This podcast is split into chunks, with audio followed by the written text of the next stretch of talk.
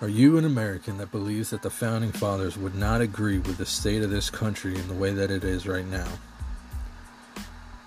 Then allow me to introduce you to a Son of Liberty podcast, where we talk about what it means to be Americans, what our Founding Fathers laid down to create this country. And yes, I did say we, because not only am I going to be talking about it, but I'll be having you, the listeners, commenting and even joining in on the conversations. Join me Monday mornings right here at a Son of Liberty podcast, where we are the descendants of men that refuse to be ruled.